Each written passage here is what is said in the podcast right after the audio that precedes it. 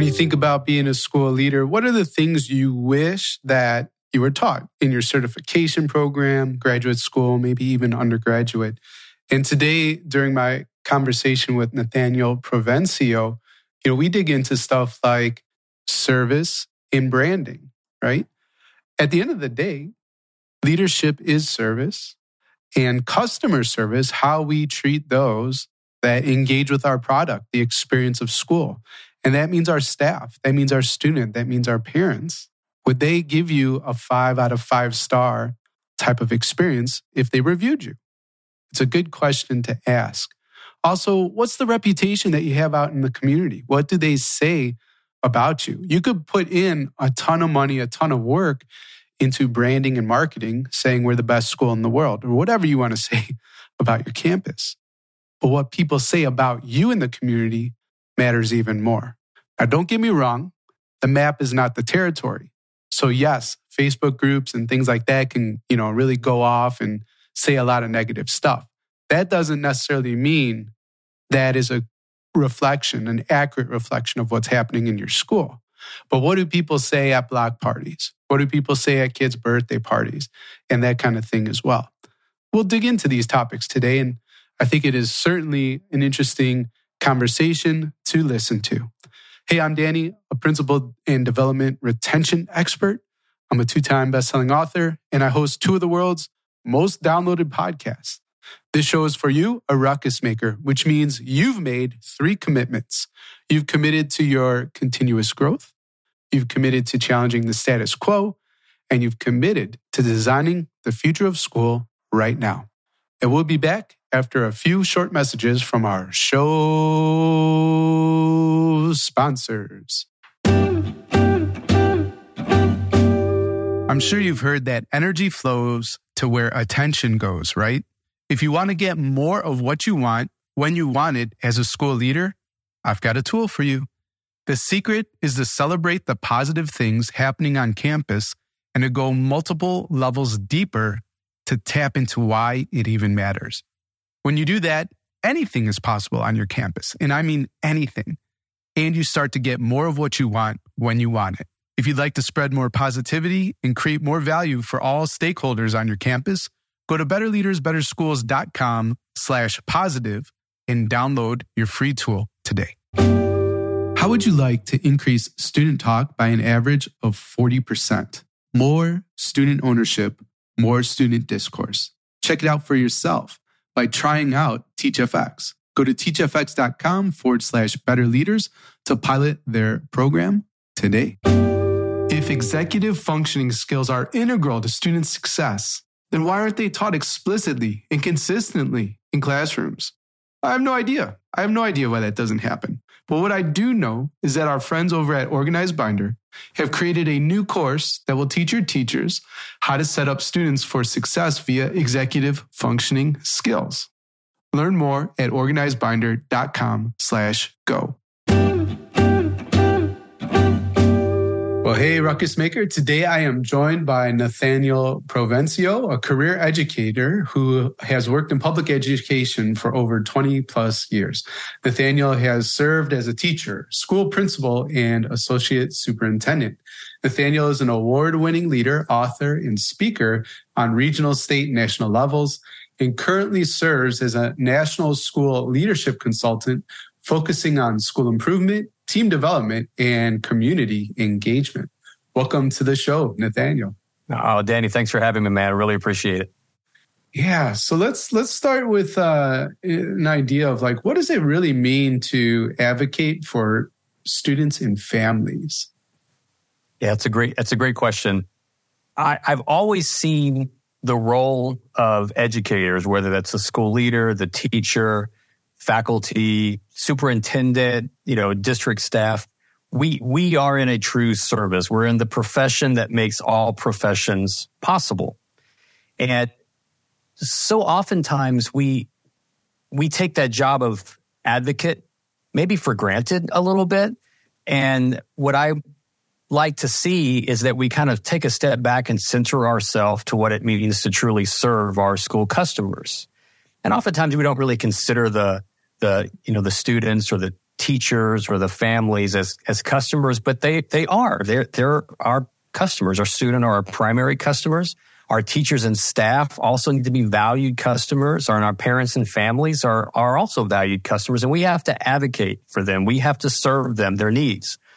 And I think that we've kind of maybe, I don't want to say lost focus, but as I work with schools across the country, I've seen this rush and this urge, Danny, to kind of surround ourselves with stuff. You know, the purchasing of the programs, you know, the silver bullet, you know, it's very interesting how Adam Smith's, you know, kind of like hand, you know, invisible hand of economics, you know, kind of capitalism comes into play after a catastrophe like the pandemic. And I've seen that in our schools. And we've invested so much time on stuff, and we've invested so much time and resources on programs. I think we've forgotten that it's not about stuff, Danny, it's about students. It's not about stuff, it's about stakeholders. It's not about programs, Danny, it's about people. And I think that we need to just take a step back and understand that we're advocating for stakeholders through education, not only serving, but also giving experiences. And I think that is where there's been a disconnect between maybe those that are anti-public schools or maybe have a negative connotation of public schools and are looking for more options for students outside of public schools. I think that because there's been a little bit of a disconnect between advocating for students and parents and families, and maybe we have diminished their voice in a lot of aspects, that they found avenues for other outlets to hear them out, and it's become this challenge in our school system. So, you know, I'm doing this work. I'm not only am I helping build instructional frameworks, I'm also trying to build cultural frameworks and help leverage the capacity that school leaders and district leaders have, and not only serving through instructional means and academic means, but serving through experiences as well. So that's what it means to advocate for me. Right. And can you take me to a moment, you know, and really like dig more into this customer service idea? I like what you're saying there. And I think service-oriented campuses and systems certainly perform better than those that don't think of themselves that way. But yeah, why is it so? I mean, you've touched on it, why it's important a bit, but let's keep pulling on that thread. And I don't know if you have a story, an anecdote, an illustration of a space, maybe you led it, maybe it's a place that you've worked with that's like really doing it right. Yeah, you know, I think that creating a culture of service and experience is not necessarily something that's germane to school leaders and teachers and faculty. I don't remember ever having a single class, bachelor's or master's level in customer service or experience as an educator. Danny, I'm probably sure that you didn't either, no. Right? I'm going to go out on a limb and say you didn't. I probably had more training in customer service and experience as a cart pusher at a Walmart than I ever did as an educator. Yet everything we do as educators is providing an experience, providing service. And so some folks are just natural at it. Like they've got this balance of kind of warmth and like emotional intelligence and traditional intelligence. And they're perfect at creating a culture of service and experience for their stakeholders. Some folks aren't. And so we have to try to find that balance when we're hiring people. And oftentimes, like for me, like I'm a dad, I was a principal, like, you know, like my spouse is a teacher. Like I live this all the time. So I'll give you a personal example. I went to my son's school and I travel all the time. So I usually don't get a chance to go to my kid's school, which is when I go, it's a big deal, right? So my son broke his leg. Long story, was terrible. I changed my schedule to pull some daddy duties so I can help him, you know, take him to his medical appointments in the afternoon. Now I hadn't been to his school in a long time. So I pull in, I call the school ahead of time and say, hey, I'm Nathaniel, you know, I'm going to be picking up, you know, my son. And I pull in to the parking lot, and I'd never been to his school before. And I walk up, and I can't really find the entrance to I don't know where to knock. There's no signage or anything. I'm like, hey, what's going on? I'm looking around, and so finally I see that little silver, like it's like a doorbell, like a video bell kind of thing. And so I'm like pressing on it, and I don't really hear anything, and I'm waiting around, and I'm like, gosh, I think this is right. So I press on it again, and Danny, all I hear was ID. Like, that's what I heard on the other end. Now, I don't know if you're like me, but when someone says ID, I think of being pulled over by the police and getting like a negative experience, right? I'm like, oh my gosh, ID. And so like, I'm thinking about like, it's almost like a trauma, like trying to like, man, ID, like, did I do something wrong? Mm-hmm. Like, did I say something? Like, I got an experience of like, maybe I'm not really welcomed here, but that's just how I perceived it. So finally, I'm like, yeah, you know, here's my ID, and Nathaniel, I'm here to pick up my son, blah, blah, blah. So I go in, and then we're kind of laughing when I go in inside. I was kind of chuckling, and I was like, hey, listen, you know, when I rang that doorbell, all I heard was ID. And I was like, is that how the school answers guests? And, you know, the secretary, God bless her heart, she was just like, oh, no, like, we say this message. And I'm like, oh, okay, well, I didn't hear that. Let me go outside. This is me being me. Let me go outside and let's try it again.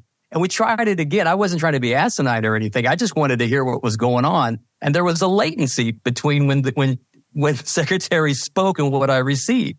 Well, because she had never had to answer the door, She never heard that. Right. So that was just an opportunity to cultivate, like, yes, there's a service there of keeping our kids safe and going through the motions, but the experience was ID. And so imagine how many other parents maybe just accepted that, as opposed to creating a dialogue and trying to fix it. These little things happen all the time.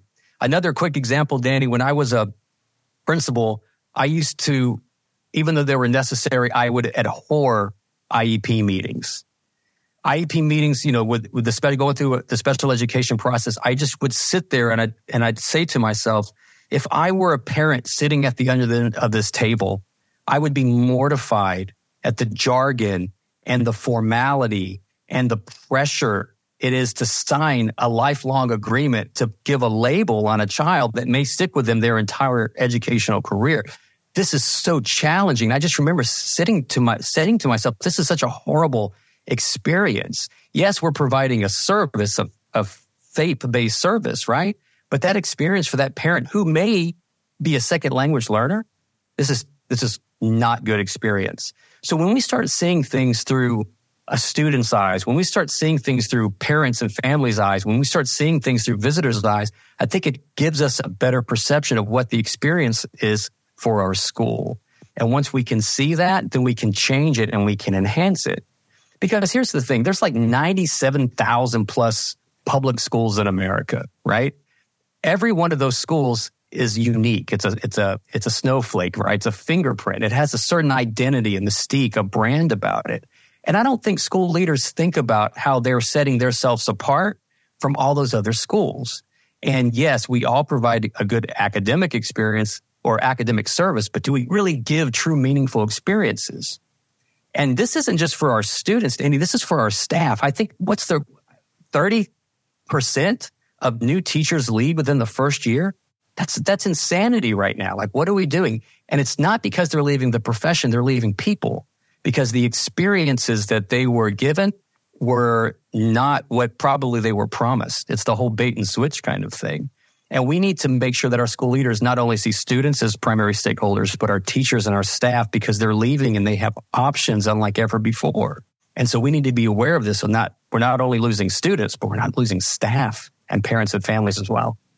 Yeah, that's an interesting piece at the end there that you bring up by being a service-oriented system and really understanding the human experience, whether that's a staff member and how they navigate the first year teaching of their career, right? Or it's a parent that walks on campus and all they hear is ID.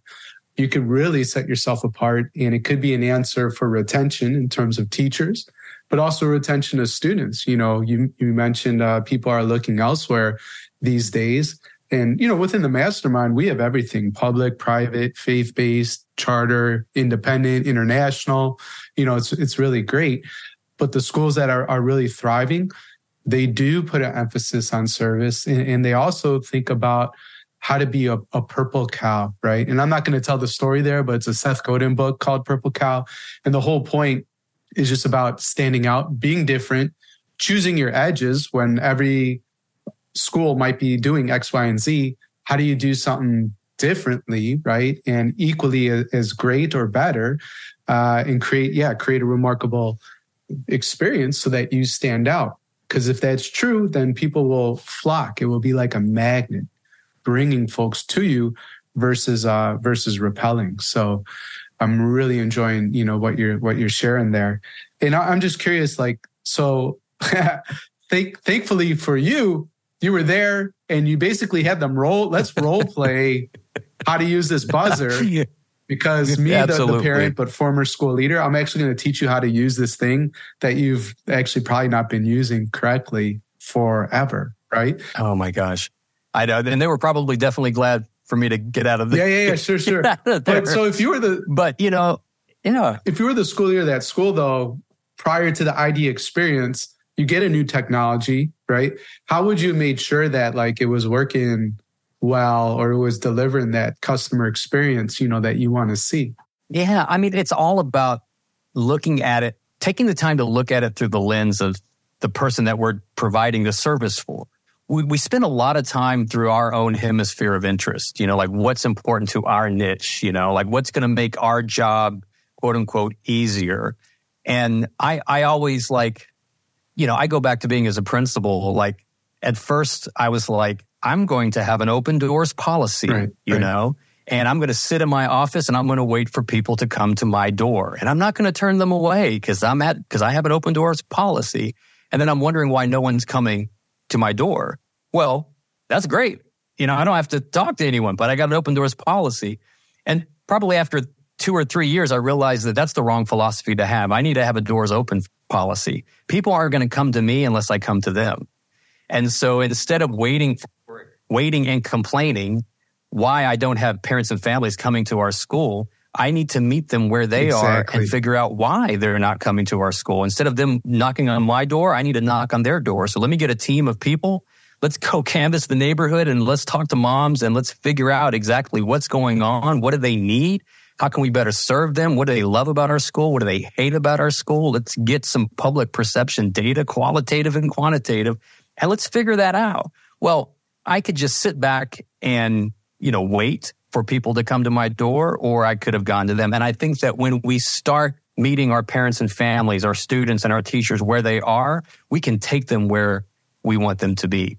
I go back to this, Danny, the vision and mission statement. It's such a germane, ubiquitous kind of part of our schools, yet more often than not, most vision and mission statements of schools absolutely stink. Mm-hmm. I'm telling you, they're not very good. They're some dissertation, 3-page long. No one knows what they are. You get one parent member to sign off that you've got a vision and mission statement, and it's not creative collaboratively. It doesn't really say anything. We need to keep it simple. I was reading, oh my gosh, the world's oldest leadership book. I think it's called the Bible. And there's this little statement that I read that stuck out with me, and I remember it. It's Habakkuk 2:2. It says something make your vision statement simple and understandable. I'm paraphrasing. This has been around for thousands of years, yet our vision statements in our schools, my man, are just so long. They're disingenuous. They don't mean anything to anyone. Well, I can't create a culture of service and experience if I don't know the direction that the school's going, right? So can a kindergartner articulate the intentionality of your school? That's your vision statement. Can a kindergartner articulate the movements, the actions, that's your mission? And so that's how I try to explain it to people is it's we're trying to create an experience and a culture, but yet we do things just for the sake of doing them and we have no idea why we're doing them. If it doesn't help align your staff, it doesn't help inspire your staff, it doesn't help motivate your staff, then it's aimed in the wrong direction.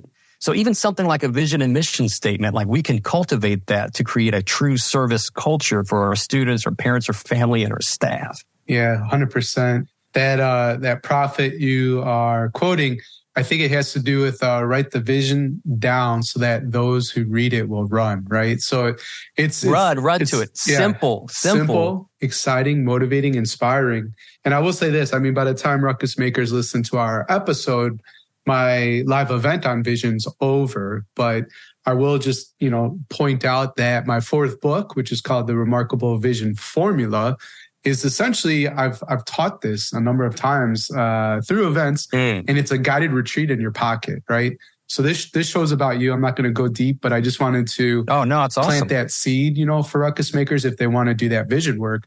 Because to your point, and you said stink, I'll 10 times that, they suck. Most visions and missions suck. And they're the opposite of remarkable, right? They are just easily forgettable because they're not inspiring, motivating. They're filled with jargon, to your point, like special ed meetings. It's just not, it's not what people are looking for. No, it's not. Again, connecting dots. How can we do things differently, pick our edges so that people get super excited about it? So I'm loving this discussion. I think this is a good place to take a pause for a quick sponsorship break. But when we come back, I just mentioned my book. You have a book, Community Connections and Your PLC at Work, a guide to engaging families. So let's talk about families when we get back. You bet. Let's do it. In post-pandemic classrooms, student talk is crucial. And when classrooms come alive with conversation, teachers and students both thrive. TeachFX helps teachers make it happen. The TeachFX instructional coaching app provides insights into student talk, effective questions, and classroom conversation quality. TeachFX professional development complements the app and empowers teachers with best practices for generating meaningful student discourse. Teachers using TeachFX increase their student talk by an average of 40%. Imagine that, 40% more ownership over the class by students. Ruckus makers can pilot TeachFX with their teachers.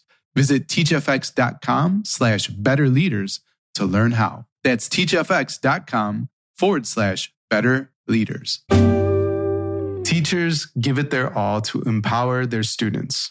But what is it that truly lays the foundation for learning? What sets all students up for success? As you know, unless students develop a solid foundation for learning, it doesn't matter how great teachers deliver content or how emergent the technology is or even how engaging a lesson might be. When students hone executive functioning skills, those seemingly intangible suite of habits and behaviors, teachers' efforts find fertile ground and everyone succeeds. Ironically, did you know that executive functioning skills are not taught? Rather, they are best learned when students get practice using them by virtue of engaging in a predictable daily learning routine. Our friends at Organized Binder have created a new course that will teach your teachers how to set students up for success. And you can learn more at organizedbinder.com/go. Help your students succeed at organizedbinder.com/go. All right, here we are back with Nathaniel Provencio. And like I mentioned before the break, he has a book, Community Connections and Your PLC at Work, a guide to engaging families. A lot of what we've already talked about has to do with, right? Service, orientation, meeting folks where they are at, going on offense, right? Not waiting around. But any other sort of ideas you want to share in terms of leveraging relationships with families and how that might translate to academic success? Yeah, I got, if you don't mind, I'll share a quick story. This was actually a story that... Nathaniel. Yes. Yeah, this is a story, man. And I used to not share this story because it's such a personal story, but I've been becoming more comfortable with sharing it. And it's really important because it just...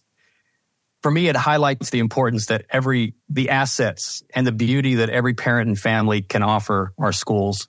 And I'm going to try to paraphrase this as much as possible. But as a superintendent during the pandemic, as schools were starting to reopen, a lot of our parents had the opportunity to either choose in-person or virtual. And for a lot of reasons, parents were in and out of the schools. It was, in Northern Virginia, lots of...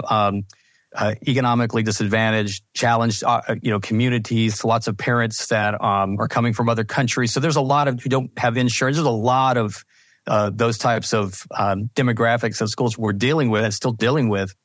And so when I was a superintendent, I would be driving around to the schools, just checking on the schools, checking in with the principals, checking in with the teachers, the kids, seeing how everything was going for those that schools were open. And one day as I'm driving around, I notice a lady who appeared to be homeless on the side of the road. She had the cardboard sign, asking for money. And generally, I don't even pause or notice this type of circumstance. I think we can be kind of desensitized to some of the needs that our community members have. And I'll be the first to admit I was one of those. But as I noticed, this lady was at a big traffic light, and there's all kinds of traffic going on. As I noticed this lady, I looked again, and I noticed she had a child with her. Now, as a superintendent, I'm like, this doesn't look right. This is not a safe situation. I don't want to scare this person away, but I just feel compelled to pull over and check on this family member. Or if it is a family member, just see what's going on. So I pulled over, found a couple bucks in my pocket, and I walked up to the lady and I said, "Hey, I'm just want you to know I'm with the school system. My name's Nathaniel. Here's a couple bucks. I'm not the police. I just want to check in with you and see if this is your child and what we can do to help." So she started talking to me, and as she was talking to me, I did notice that the child had a laptop and that the child was actually working on the laptop. And so she was explaining the situation, which was that she had just got kicked out of her home. She didn't have a place to stay, and she doesn't know what else to do, just to try to raise money, do a little panhandling to just get a place to stay for the night. And I'm listening to her, and I just felt this sincerity about her, this honesty about this mother. And she said, "Listen, I have my child here, but we love our school so much. Even though we moved away, I don't think I can have him go to that school, but we love our school so much. We said that we want to do virtual learning. And so even though I'm out here begging for money, panhandling, if you can see, my child is in class right now."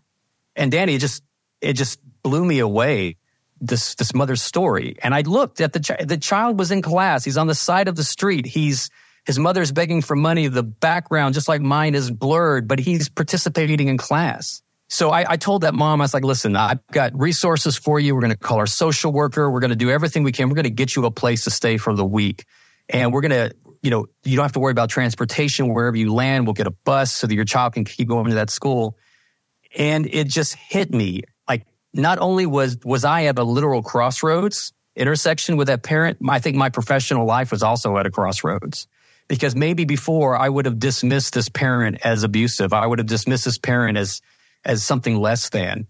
But this parent wanted the exact same thing that all of our parents want. She just wanted the best for her child. And she had to do what she could do to keep her child in that school. She said she loved the school. She said that it broke her heart that her child couldn't still attend that school, but because of her circumstances were so significant, she just couldn't make it happen. So do we see every parent and family member as assets, Danny, or do we see them as obstacles, right? And this is not just for our upper middle class schools, all of our schools. Every parent and family wants the exact same thing. They want the absolute best for their kid. And do we allow them to show us that? And do we provide for them so that they can do that? And I've got 4 A's that I focus on with my work with family engagement and involvement to try to help schools create the territory and create the platform and the ecosystem to really involve and engage parents. I call them my 4 A's. It's basically just attendance, academics, attitudes, and advocacy. So let me try to break these down. Attendance is basically, how welcoming are we as a school to our parents and families? What does our actual attendance number look like? How many visitors, volunteers do we have in our school? And are we creating the opportunities for parents to attend not only events, but during the instructional day? Yes, we have to keep a safe environment, but are we keeping a quantitative and qualitative track of how many parents and visitors we're having in our school? So so I'm talking to the ruckus maker right now. What does your attendance currently look like at your school? That's the first A. The second A is academics. Your academic progress is directly related for me to your progress of communicating those academics to your parents and families. Do your parents and families know what your essential standards are that you're trying to create as a school? Do your parents and families know your actual school data? Right? Are they surprised when they see that your school is a 1, 2, 3, or 4, whatever these crazy rankings is some states have? Are you telling them, "Hey, look, parents and families, these are our academic needs, these are our academic strengths, and this is what you can do to help support us. This is what you can do to help support your teachers." So ruckus makers, like how transparent are you with the academics in your school? The third thing is attitudes. What is your Yelp review as a school? So ruckus makers, if you were to buy a home in your community, I would challenge you to go to Zillow.com or whatever it is and look to see the review the community has for your school. You got a 1-star school, 2-star school, 3-star school, or 4-star school. Are you actively inviting your parents and your families to share their perceptions and their experiences with you after an event, after an encounter? Like I would say, every time a parent and family member comes to your school to enroll, you give them a survey to see how well that service and experience was for them. If our heads are in the sand, then we think everything is good, right? But when we pull our head out and we're open to that kind of attitudes and perceptions that our parents and families have, we can improve. And then the final is what we talked about earlier is advocacy. What resources do we have to advocate for every single parent and family member in our school? What resources do we have to advocate for our communities? And Danny, if we're advocating for our communities and our parents and families listening to what they need, then when times get hard, they'll advocate for us, right? And so that's what I've come to learn and about parent family engagement. And that story that I shared with you about that mother, Danny, her name was Hope. And I get an opportunity, whether through keynotes or speaking or podcasts or writing, to share that message. And Hope wanted the best for her kids. And I think all parents and families want the best, regardless of the circumstances. So how can we improve our communication and efforts to raise attendance, to raise academics, to raise attitudes, and raise advocacy? Yeah. So a couple of things just to highlight for the ruckus maker listening. One, I love the framing of seeing all parents, right, as assets and not obstacles. And, I think it's natural for human beings to sometimes sort of like question or judge things they're not used to. But self-aware, and we're getting back to emotional intelligence, which has to do with service and relationships and culture. But knowing, who you are, how you've been built, understanding that your worldview, right, and values, like they're important to you, but they might not be the same as everybody else, their lived experiences, so on and so forth, doesn't make it right or wrong, just different. And so if you catch yourself judging certain pockets of people or parents or whatever, stop. It's not helpful. Instead, how is this person an asset? What can I learn from them? What is the value they can bring to the campus? I love the 4 key areas: attendance, academics, attitudes, and advocacy. And I really want to sort of like bang the gong on this idea of your Yelp review as a school. So shout out to Jocelyn. I'm not going to give her last name, but she's a principal in Cleveland Metro. And when she inherited the school, lowest level ranking, right? And for some folks, you got to be very careful about like, do you accept that label? Is that the story now you tell about our community? Is that all you could ever aspire to be, this lowest level school? She had a much bigger hope and aspiration for her community and worked hard. And just in a couple of years, turned it around. Now it's a level 3 school, and I think it's out of 4 or 5, right? She's trending in the right direction. And so I just want to encourage the ruckus maker listening that you, even in very, very difficult situations, you could turn it into an extraordinary space. And again, service. And I think we're also talking about this Yelp review, that which reminds me of branding, right? Another thing not taught, necessarily in the ivory towers. But before the last few questions, I asked all the guests, anything you want to nerd out on in terms of like branding and schools? Because that Zillow review, that's your reputation out in the community. Yeah. Right? So. Absolutely. Absolutely. Branding is, I also want to just make sure that our listeners, your listeners, ruckus makers, understand that people see through BS very easily, whatever you want to say BS stands for, right? And if you're putting up perception that, our school is like Disney World, everything is great. Look at all these like, stock image photos that we have on our website, and look at our Facebook presence and look at all, everything's great, right? And then you go to the school and it's like purgatory. The results are miserable. your Yelp reviews from, or your, you know, whether it's niche.com or schooldigger.org, or if it's, you know, the Great Schools, whatever it is. And it's just like abysmal. People will see through that. Like if your results are not where it needs to be, you can brand all you want and create a false perception, a false persona. And I just think that is just so disingenuous. And believe it or not, that happens. That happens a lot.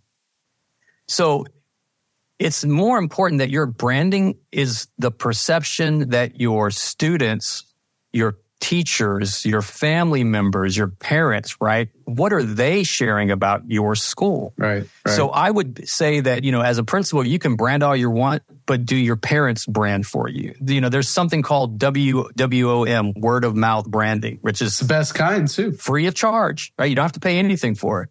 But like, it's the best kind. So, you know, like right now, like if I go to a school and I get a warm feeling and then people are smiling and their attitude is great, you can tell that there's a mixture of warmth and intelligence and competency, you know, and you know, the principal meets me at the door and says, "Oh, Nathaniel, we're so welcome to have you. We're looking forward to that." And I just get this feeling, you know, that I'm well received and that I'm welcome. Oh my gosh, I'm going to share that. Like, that's the school that I want my kid to go to. What's going on? Oh, and by the way, when I looked at your results, I saw that you were struggling in some areas, but man, look at the growth that you're having. That's awesome. So the results have to match the actions and the intentions. And that's how you can create a good brand. You know, I just don't think that we're trained of that, or that we realize. And I'm not blaming the principals. I think that there's an effort for the whole system, right? Educational colleges, universities, are we training everyone with that? School district and leaders, look, I'm going to put some blame and onus on you. And I think they shirk their responsibility way too much. I know, because I was one of them. It's very easy to blame the principal, but the principals will operate under the direction that their supervisors give them. So I'm going to call out district supervisors. I'm going to call out superintendents. I'm going to call out school boards. What are you doing from the top to ensure that every one of your schools is a service-oriented, great service, great experience culture? Or are you just buying more stuff and putting more managerial tasks? Because a principal do what they're told, right? Principals are great at that. So do you inspire them, empower them, and engage them into creating a service mentality? Or are you checking off the box for another plan to fill out or another, you know, product to purchase and mandate? Well, that's not the principal. That's their supervisors. So just got to call it as it is. Yeah, good point. All right, so at the end of every show, Nathaniel, I love to ask guests these three questions. So number one, if you could put a message on all school marquees around the world for a single day, what would your message be? Oh my gosh. You know, I have to go back to my personal why, my personal vision statement, okay? And I think that's what keeps me motivated to do this work. And maybe if it were on a marquee, maybe it would also help. So here it is. It's ensuring educational excellence for every school. That's my vision statement, my personal vision statement. What am I doing through writing, through speaking, through coaching to ensure educational excellence for every school? So if that message were on a marquee, it would say every school, it'd be for every student. At this elementary school, at this middle school, at this high school, we ensure educational excellence for every child. I think if we can just do that and make sure that our actions match up with our intentions, we'll be just fine. You were building your dream school, Nathaniel, and you had no limitations, no constraints in terms of resources. Your only limitation was your ability to imagine. What would be the three guiding principles building this dream school? Well, first of all, Danny, you would be on my staff for the dream school. I like that answer. And I would only hire ruckus makers to fill those classrooms. But you know, I go back to this. It would be three things: commitment to every student and commitment to best practices. It would be collaboration in everything we do, and it would be a focus on the community. It would be 3 C's: commitment, collaboration, and community. If we can be committed to best practice, committed to each other, we'll be just fine. If we can make sure that we're not working in isolation or independence, but working more in collaboration and interdependence, we'll be just fine. And it's not just about the school, the community inside the school, Danny. It's about our entire community. So Those would be my big three mission actions. Brilliant. And we covered a lot of ground today, Nathaniel. So of everything we discussed, what's the one thing you want a ruckus maker to remember? Oh my gosh, every kid has your last name. And just like we would want the best for our own children, our own relatives, our own family, why would we want anything less for someone else's? In short, educational excellence for every kid. And man, make sure every kid has your last name.